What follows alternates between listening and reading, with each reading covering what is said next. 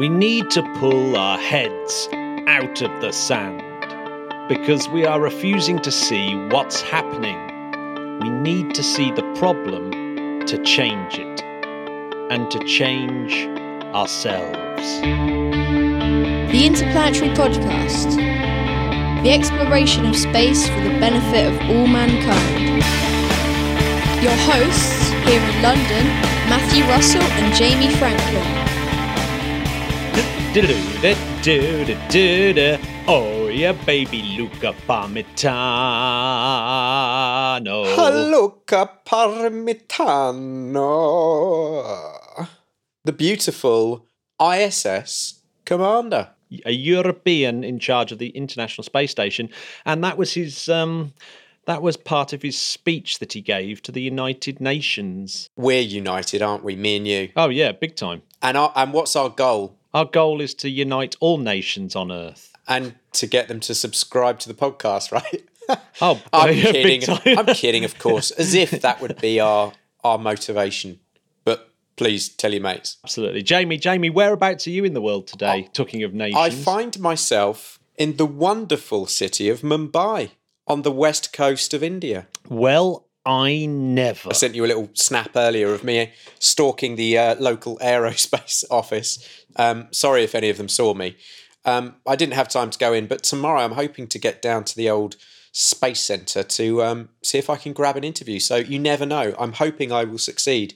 Um, but it's a, it's a wonderful place. If you haven't been, I highly recommend it. It is so people are so friendly. The food is. I mean, Matt, you talk about Birmingham curries. It's nothing on what I had yesterday. Trust me. Um, I'm sure. it's just I'm it's sure. a magical place, and I, I I've been working very hard, but um, tomorrow I uh, I fly home, but not till the evening. So I'm hoping to uh, yeah see a bit of the space area. I will report back with my findings. Did you need any of that Imodium that you packed? No, do you know what? Touch wood. Um, my uh, my guts have behaved themselves. I think it's because I haven't drunk that dirty pond water that you recommended. So, uh, Jamie, I'm going to sh- do a shout out yes. To two of the ace level patrons. Oh. Tasmanian legend Justin Young Oh God, younger. and UK legend Justin Roberts. Seriously, you guys are just incredible.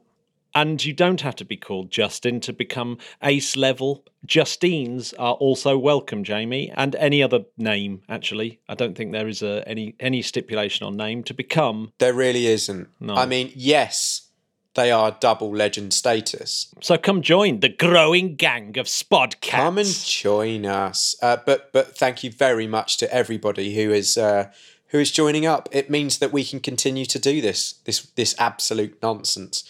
Uh, so time. thank you for listening. We we read out some reviews of the podcast between us, uh, and and you know, despite the odd one or two people that we that we upset for our politic talks, or mainly me. Sorry, Matt.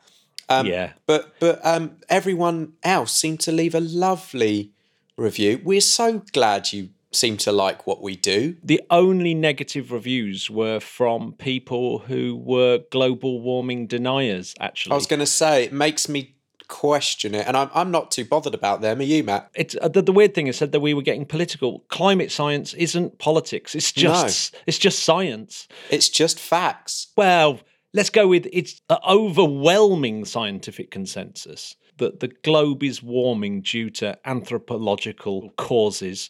And uh, we need to do something about it, as Luca Parmitano was talking about in that opening sentence, Jamie. He absolutely was. Now, talking of important things, I think everyone's favourite thing on this show is your space nugget. Have you got one for me? I have got a space nugget, and uh, space nugget is, of course, space nugget of the week, and it's winter time, so that's Is there a sn- jingle? That's snow. We should have some Oh. jingle bells maybe for that. Space nuggets of the week. Christmas style. Yes, Brevard Yeah. County in Florida, or some some people know it as the Countdown County because, of course, of its Oh. because it's so near to Cape Canaveral. Back in 1999, America was rejigging its area codes and was about to award Chicago with the area code 321. But uh, a chap called Robert Osband was not caught napping. As just as a local resident of the Brevard County, he managed a petition that they should get 321 as their area code. Genius. That's easy to remember, isn't it? Ever since uh, 2000, the Countdown County has had 321 as their dialing code, which I think is pretty cool. It's very apt, and I, I, yeah, I love that. And and it's one of my favourite songs by an artist called Conor Oberst. Oh, I love Conor Oberst. Really good. Oh yeah. Space mission of the week, Jamie. Space mission of the week. Yeah.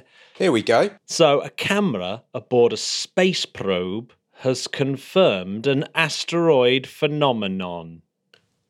Doing. So, did you know this? Back in 1923, so almost the 100th anniversary, Thomas Edison Clang. started the United States Naval Research Laboratory. The NRL. Exactly. US Navy and Marine Corps Science Laboratory. And their remit is to kind of look into space science and plasma physics and all these kind of things, material science, to, to help with warfare, I suppose, and uh, give Amer- the Americans that military edge. And they spend a billion dollars every year and employ 2,600 staff, of which about 90 are from the military. But despite popular belief, the Parker Yeah. Solar Probe has a camera on it. Now, I, I I read quite a few things that they didn't have a camera because if it had a camera and it pointed at the sun, it would melt.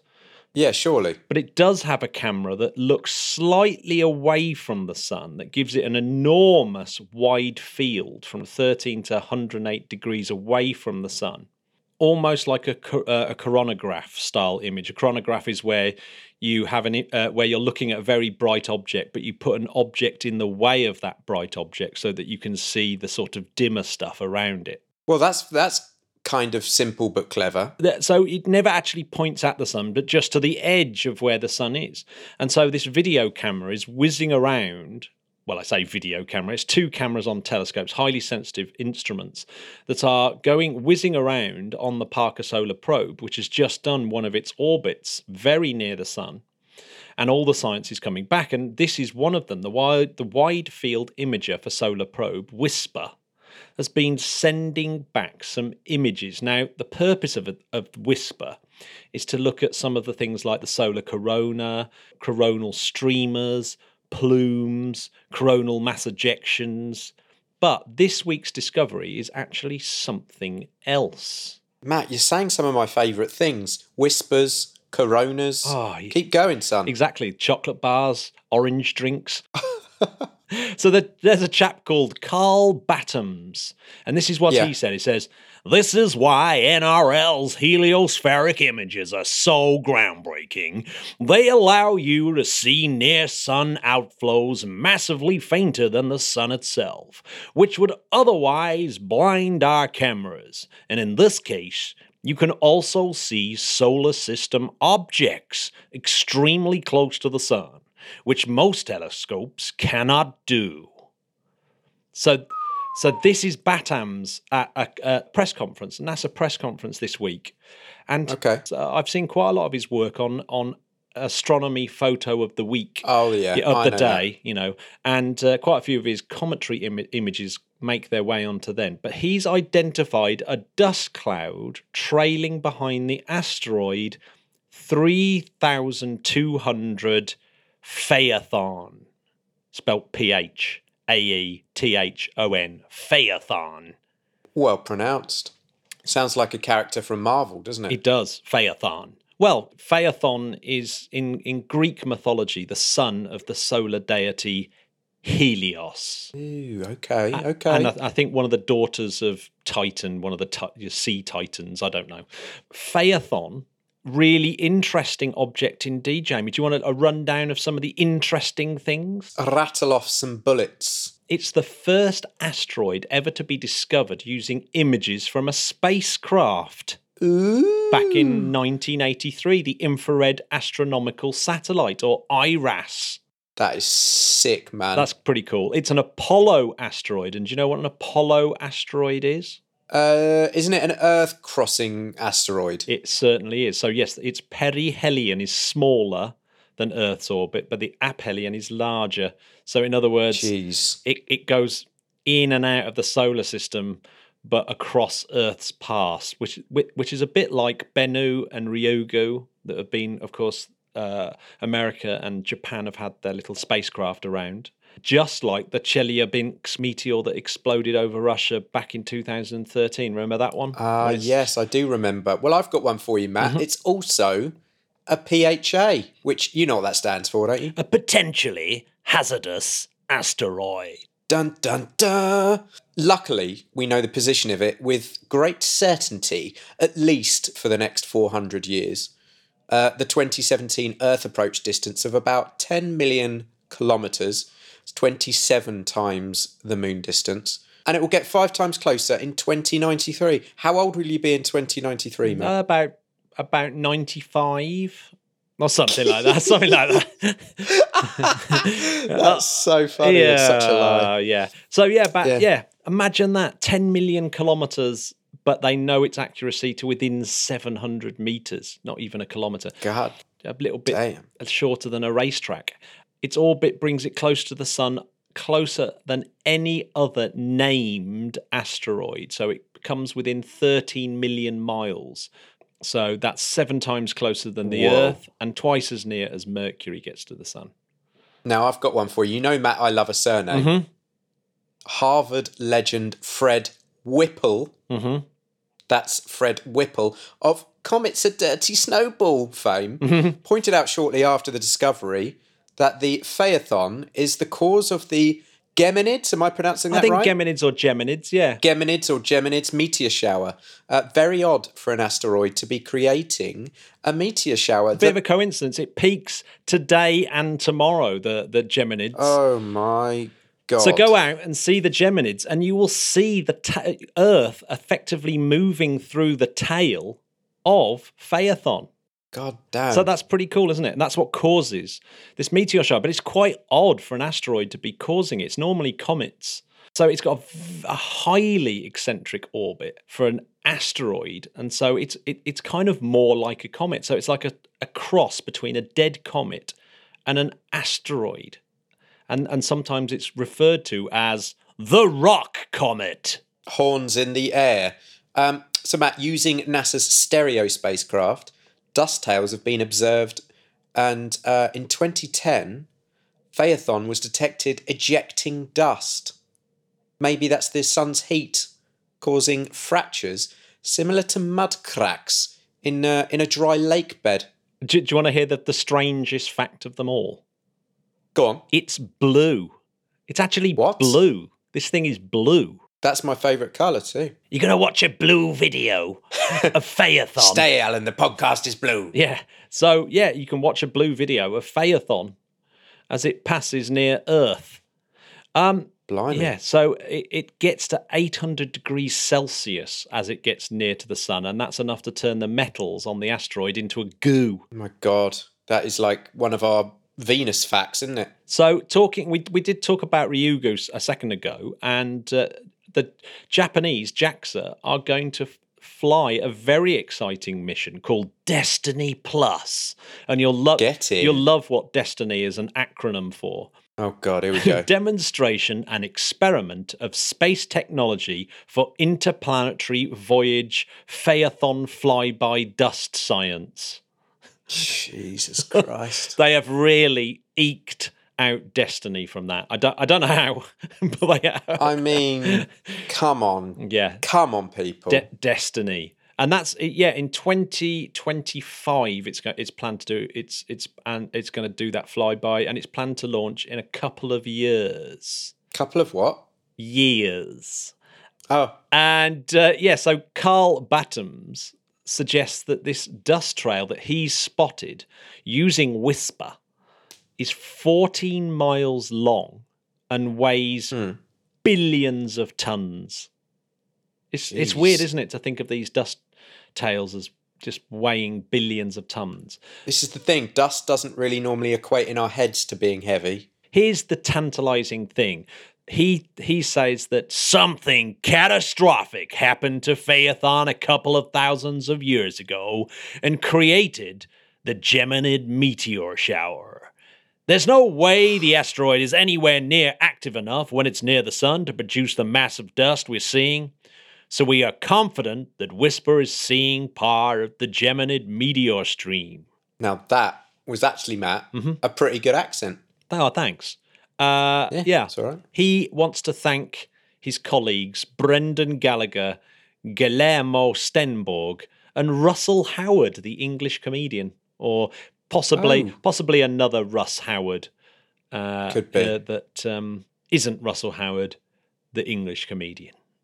What about Matthew Knight and Mike Kelly? He thanks them, UMD astronomers, Matthew Knight Is it and Mike- Kelly or is it Keeley? Who knows? I think Kelly. Let's go with Kelly or Keeley. Let's go with Yeah, Kelly. uh, Double L E Y.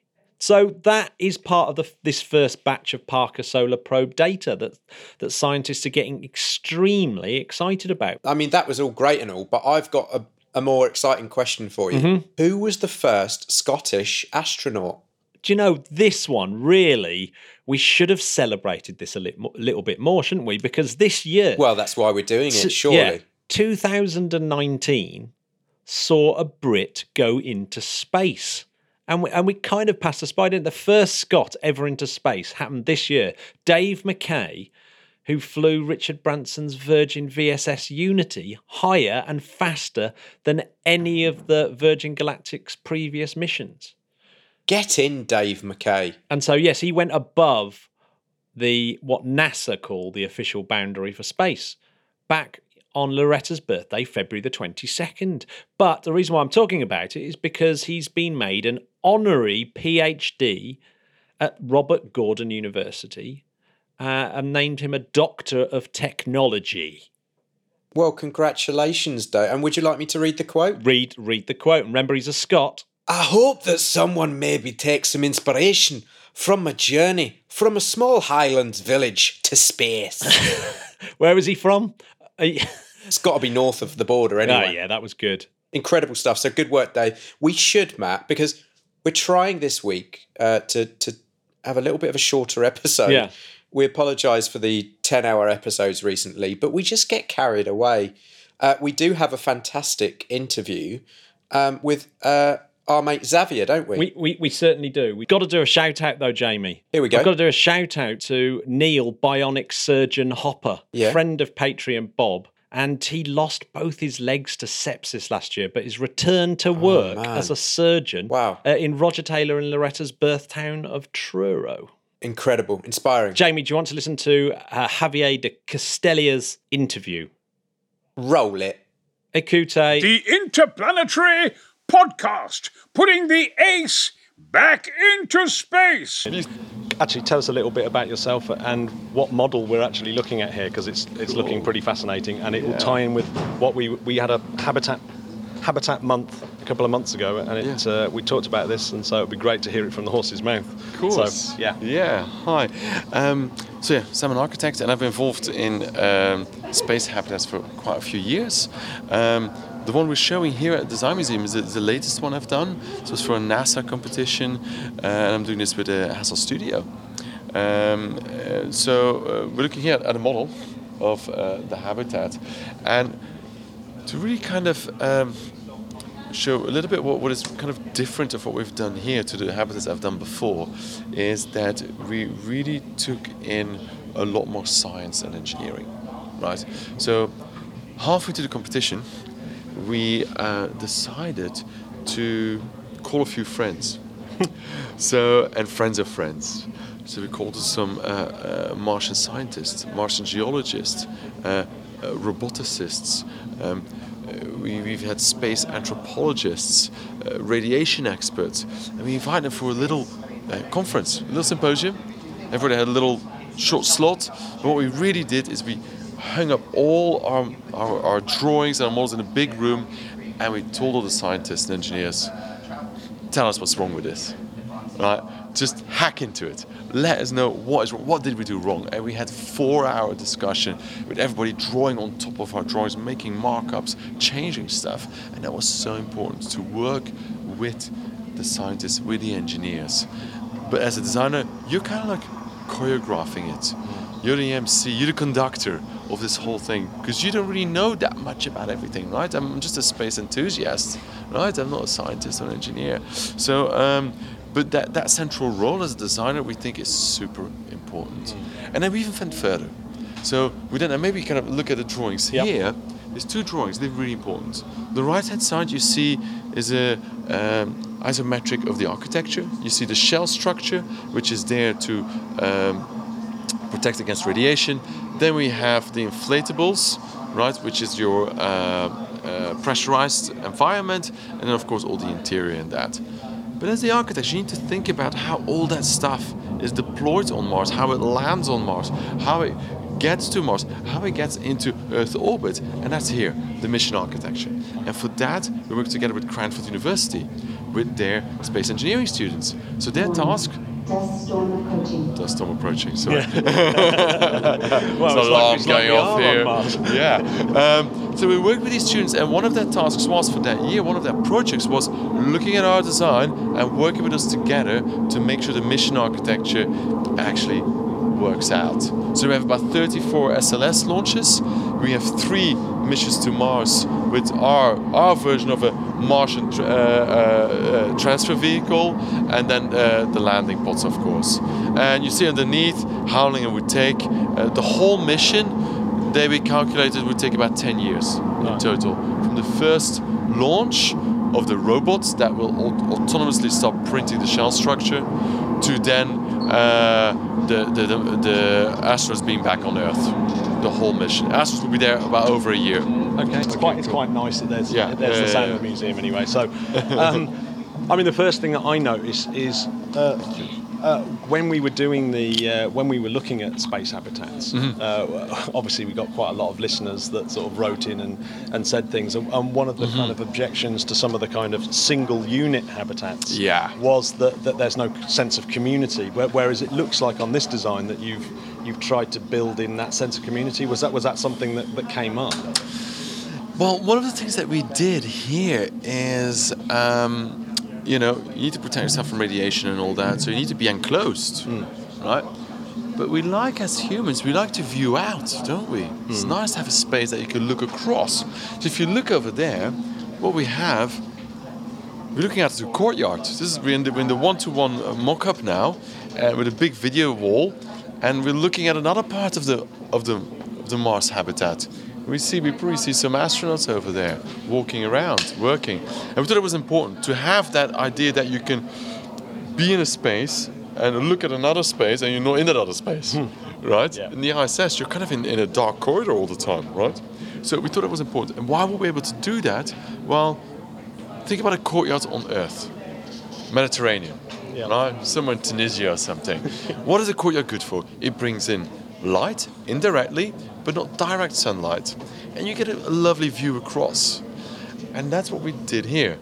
The difference, of course, is that sunlight there brings gamma radiation, which is deadly, um, and it's not like on Earth; they just get a bit hot or a tan. Yeah. Um, but still, we use the same the same idea. It's a courtyard, right? So it's not a technological engineering solution. It's actually a pure architectural solution for, for a rather hard engineering problem. Yeah.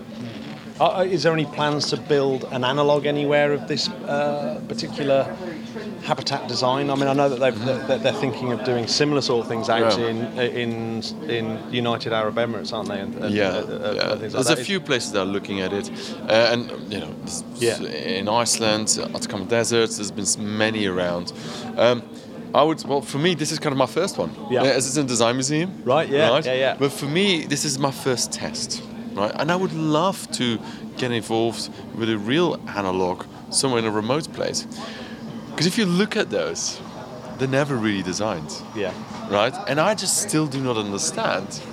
They do uh, a mission to Mars 500. They put people in in in a, in a, in a space for 500 days, and they don't actually design it really nicely. They somehow how, you know, the psychological effect of your environment is so important. You know, it's a bit like this, right? Look at the ISS, how messy it is, right? How happy and content aren't you when you cleaned up your, your house? Aren't you in a complete psychological different space when it's all neat and tidy and all, you know? But the ISS seems like the absolute antithesis to Zen or something. Like oh, yeah. Is, is it like. Not Zen, it's Nez. No, exactly. and you know why? Because I don't think it's well designed. Hmm. Right? Yeah. There's not too many designers involved. It's been designed by engineers. Exactly. And then you might think, well, well, it must be. Well, maybe we don't need design, right? Uh, because hmm. it's it's it's optimum because the engineer's done it. I would argue that it's completely different. Think about this, right? ISS, loads of corridors, loads of science racks. That is, there's something that's uh, work on, but some most of the time not. They set up experiments and then go and do something else. So they're not there the whole time.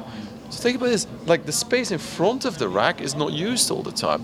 So that's we came up with this idea, where we have a circular, a radial racking system that's movable, right? So we can just open the racks, go in, do some work, and close it again. And the racks are then connected to this um, the ring beam almost, or the, the, the ring conduit on the on the side. That brings in water, air, electricity, data, whatever they need to actually operate any of the racks. But then a rack can also become a kitchen. A rack can become a wardrobe. So they're kind of all the same size, but they have different functions. So when you when you first did your, your, your initial design and invited all every all the scientists, engineers, everyone down, mm. What was the what was the obvious mistakes or what were the obvious things that they were sort of digging into straight away? Okay, one thing was our original design was in a star shape, right? So we had about three modules and it was a star shape. And one of the first things they said, yeah, well, what if the middle pod, just the middle point of, of, the, of the star, there's a mistake or there's, there's, there's a uh, fatal error there, you're, you have a big problem because you can't go to the other side. So that's what we came with a circular thing, the torus idea, that if one of these pods complete a fatal accident, something happens, it blows up, um, then every astronaut can still go to every other part of the habitat, right? So that was one of the things that, that we definitely changed. Another thing was, um, and that is because we had somebody there from Halley 6, from the Antarctic uh, mission from the British Antarctic Survey. First question he asked, "Hey, where's your workshop?" I was like, "What, what do you mean workshop?" Is that like half the time they were there, we fixed stuff. Yeah. That's you know, and he was one of the people based there, and he was there because he was one of these engineers who was super practical. He could weld, he could construct something, he could do science experiments, he could do electronics, he could do anything. This guy, and he said like, "That's what you need." So we changed it and we made a workshop, and you can see that here. A workshop with 3D printers, digital fabrication lab, and so forth. So if something breaks, we can just mend it, fix it, make our own stuff. So yes, yeah, sorry. So I was going to ask the, the, Yeah. Mm-hmm. the shell here that, that uh, protects us. What is the level of radiation protection you're going to get from that? Because this is the big question, isn't it, for, Yeah. for long duration missions? Yeah.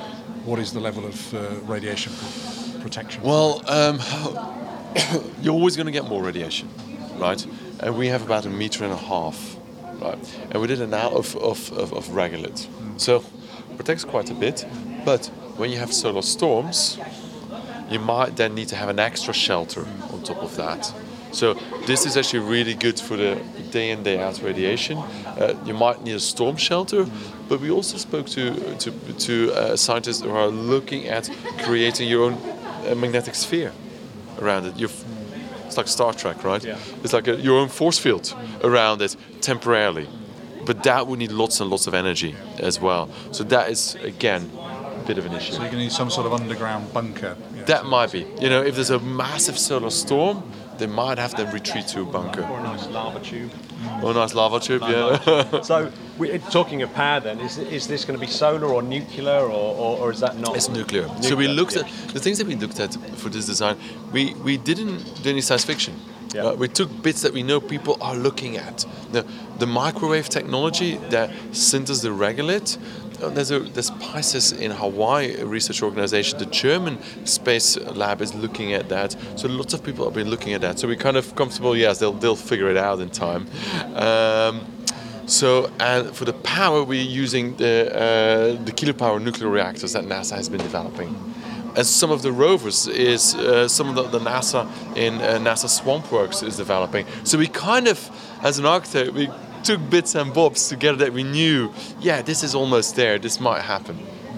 Yeah, so going back to that, so clearly, sort of uh, additive manufacturing and 3D printing is going to be is is pretty critical, isn't it, for something like this? As in, you've got your workshop, you can't just order from Amazon and have a next day No. delivery. It's, a, it's No. an eight month delivery. Yeah. So, even though it's Jeff Bezos, And a kind of expensive one, and but a you very know. expensive one. So you've got to be making stuff. So, it, ha, in your line of business with with architecture, has it has it has has those have those technologies transformed the way that you think about things now? And how long has that transformation been happening? What the 3D printing? Um, well, that, or does yeah, the whole Yeah, well, I think I think I think it, it, it, uh, yeah, I, I think it has.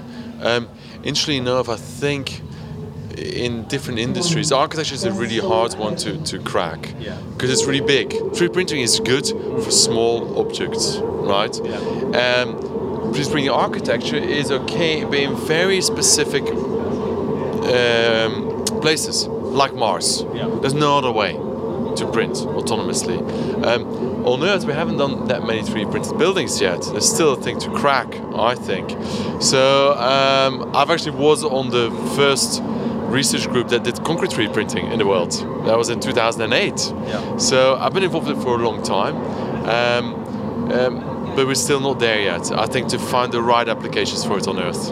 right. Okay. Can I ask, This project here, who's financing it? Where does the where does the finance come for this? for your project. For my project, okay. So um, I work for Hassell Studio. We're a large architectural practice, and we do lots of research as well. So we thought this was an excellent project to really start looking at really difficult issues like sustainability and circular economy. And for us, it's like a test project to kind of try a few things out, learn new things, and then to apply it on our projects on Earth. Because you know, we're a large architecture practice. This is not what we do day in day out. You know, this is just one of a small research project we do. Um, So it's funded within your uh, architectural practice. yes, as it's part as part of a research right, okay, prac- yeah, project. yeah. yeah. And do you, and do you find with this kind of research that you get a spin-off back into the kind of more day-to-day? I say I'm presuming it's not day-to-day, but the sort of day-to-day design work that you do for, for, for like terrestrial ar- architecture. No, absolutely. You know, like working, for example, with the uh, the furniture designer, 3D printing furniture, uh, we're already thinking what what is next. Um, then the the racking system. You know, you could probably apply this in a house, in a small London flat. You know, because it's movable. It's actually a very simple system behind it, and I can imagine applying this uh, in a in a home really Yeah. easily. So yeah, so it's like expanding your kind of, Mm-hmm. uh, uh, well, giving yourself new parameters to think about has given Yeah. you some a, a new ways to, to think about the parameters you already had, I suppose. Yeah, amazing. Uh, yeah, but the why why SLS was that just because of the size of the fairing that it had, that just literally its capability to. Well, it was for NASA, the project, Yeah, so oh, and that's why we kind of uh, uh, we got a lot of information on it. So we weren't quite sure what. Yeah. We just made a decision there. Yeah, Uh, I mean, but and, I suppose it's a it's a realistic it's a it's a realistic pretty realistic thing. Yeah. So um, yeah. So how, how many of your uh, architects are space enthusiasts? I mean, is that? Uh, oh, quite a lot of them. yeah, Everybody gets gets really excited about the Yeah. project always. Yeah. You know, they all want to come to the to the exhibition and all that. So yeah, everybody has been really really uh, enthusiastic about it and, and kind of. Has it developed people's interest in, in space exploration then? I mean, have you got people who came into this with no knowledge whatsoever of, of space or very little and then developed it as they went through the project? I think so because it also opens up that you know it, this is not just for kind of space engineers. Everybody can get involved. Everybody can start thinking about Yeah, it. You know, because thinking you don't need to be an expert in anything. It's just logical, proper thinking.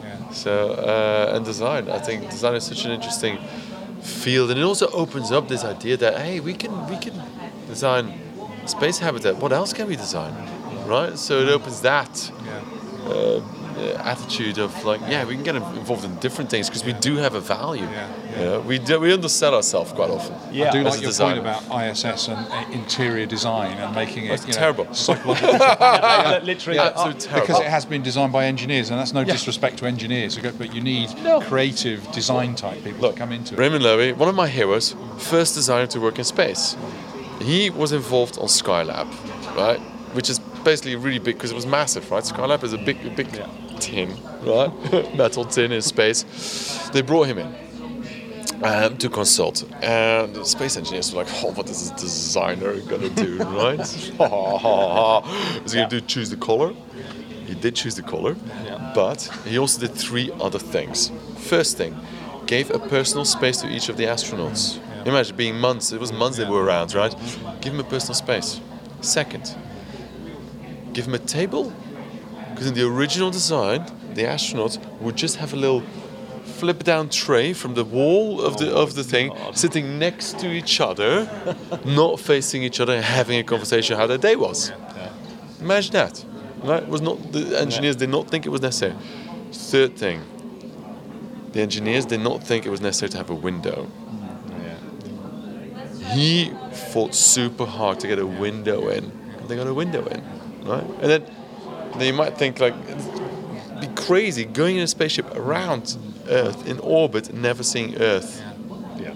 right? Because the astronauts say that the window is one of the most important things in, in, in the ISS. And, yeah. and think And about this: the cupola, the cupola in the ISS, right? You know how long it took to get installed? A long time. 23 years, from design to installation. Always cost engineered out. It's not necessary, and I think it revived the ISS. People got more interested in the ISS. Yeah. People didn't always didn't forgot that we had a, s- Yeah. a space station, right? Suddenly with a cupola in there, people are like, oh Well, right. it's revitalised the photography from ISS because the astronauts can sit up there and, and actually play around with images. Well, So you, you know, and we, we've all, all of us, all three of us, have put some money towards the ISS. So it's like we, we want Exactly. something, we want something back, right? We're just give us a photo, just give us something. exactly. yeah. So before you started working on on, Yeah. Mm-hmm. on like space habitats, um, and after working on space Yeah. habitats, w- where's your where where do you lie on the optimism of people actually getting to Mars and living there? Yeah. Do you, do you, has it has it has your view that it's going to be further away or nearer from the beginning to the end, or, or, or, are, you, or are you are you are you sticking where you were at the beginning of the project? I'm kind of sticking where I was at the project. I think you know. So thi- this is not, you know, this is not the. F- this is definitely not a, a flag planting mission, Yeah. right? This is Yeah. a bit further in the future. It is the second, third mission or something like that to Mars. We think, uh, but we think it's actually quite feasible. Is it going to be in the next few years? Well, maybe not. But 2030s, I'm still, I'm still very hopeful. Look, I think, I hope I can still, in my career, work on it. Uh, and maybe my kids are all under 15, so they might be the the real Martians. Yeah. Okay, so you so you've remained that op- you, you've Yeah, no, remained that definitely. you've got that optimism. Yeah. Okay. I do look at it from the you know the, the generational point of view, Yeah. the, the younger generation coming through, and, and how different they differently they view this Yeah. to say people who are now quite old. Yeah, You know, yeah. whether you've you've you've You're related this to older people and to younger people, Yeah. and actually got the enthusiasm of younger people. Because when you tap into that, anything's possible. So they look at that and say, "Brilliant, let's just do it."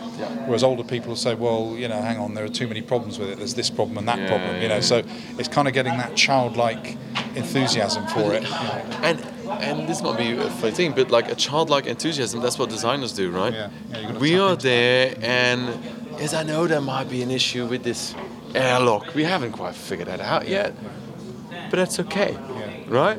I don't need to stop.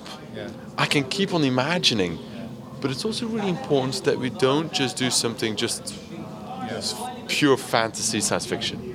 And that's what we really try to do. And this, my latest project here with Hassell, is really trying to bring in this mission architecture, rethink about everything. There's loads of spreadsheets and with with um, uh, with all sorts of things behind this as well that all feed into the graphic and then really into the, the final architecture. It's this be kind of you know grounded in science and engineering, but don't stop imagining.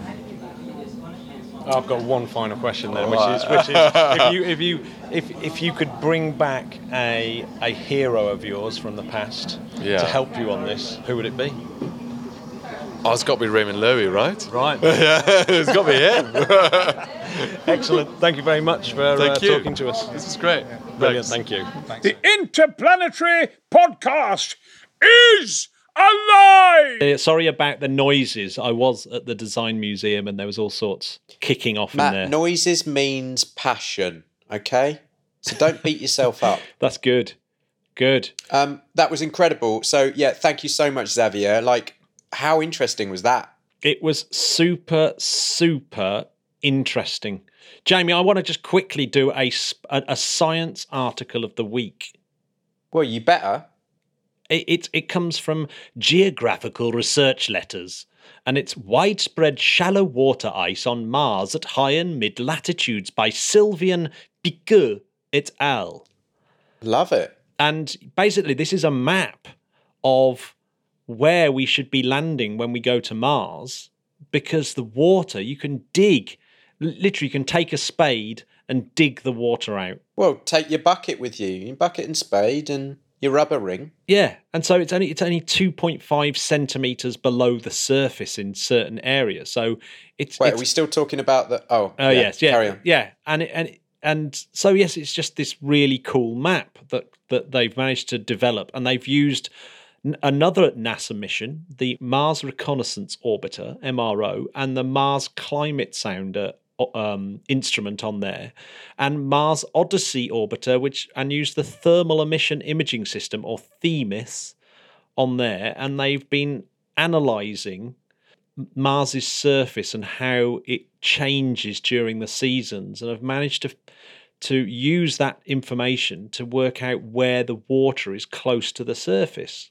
Wow. Okay. Should we run through it? It's not it's not a massive surprising result the water being near the surface, but this particular study does three really important things.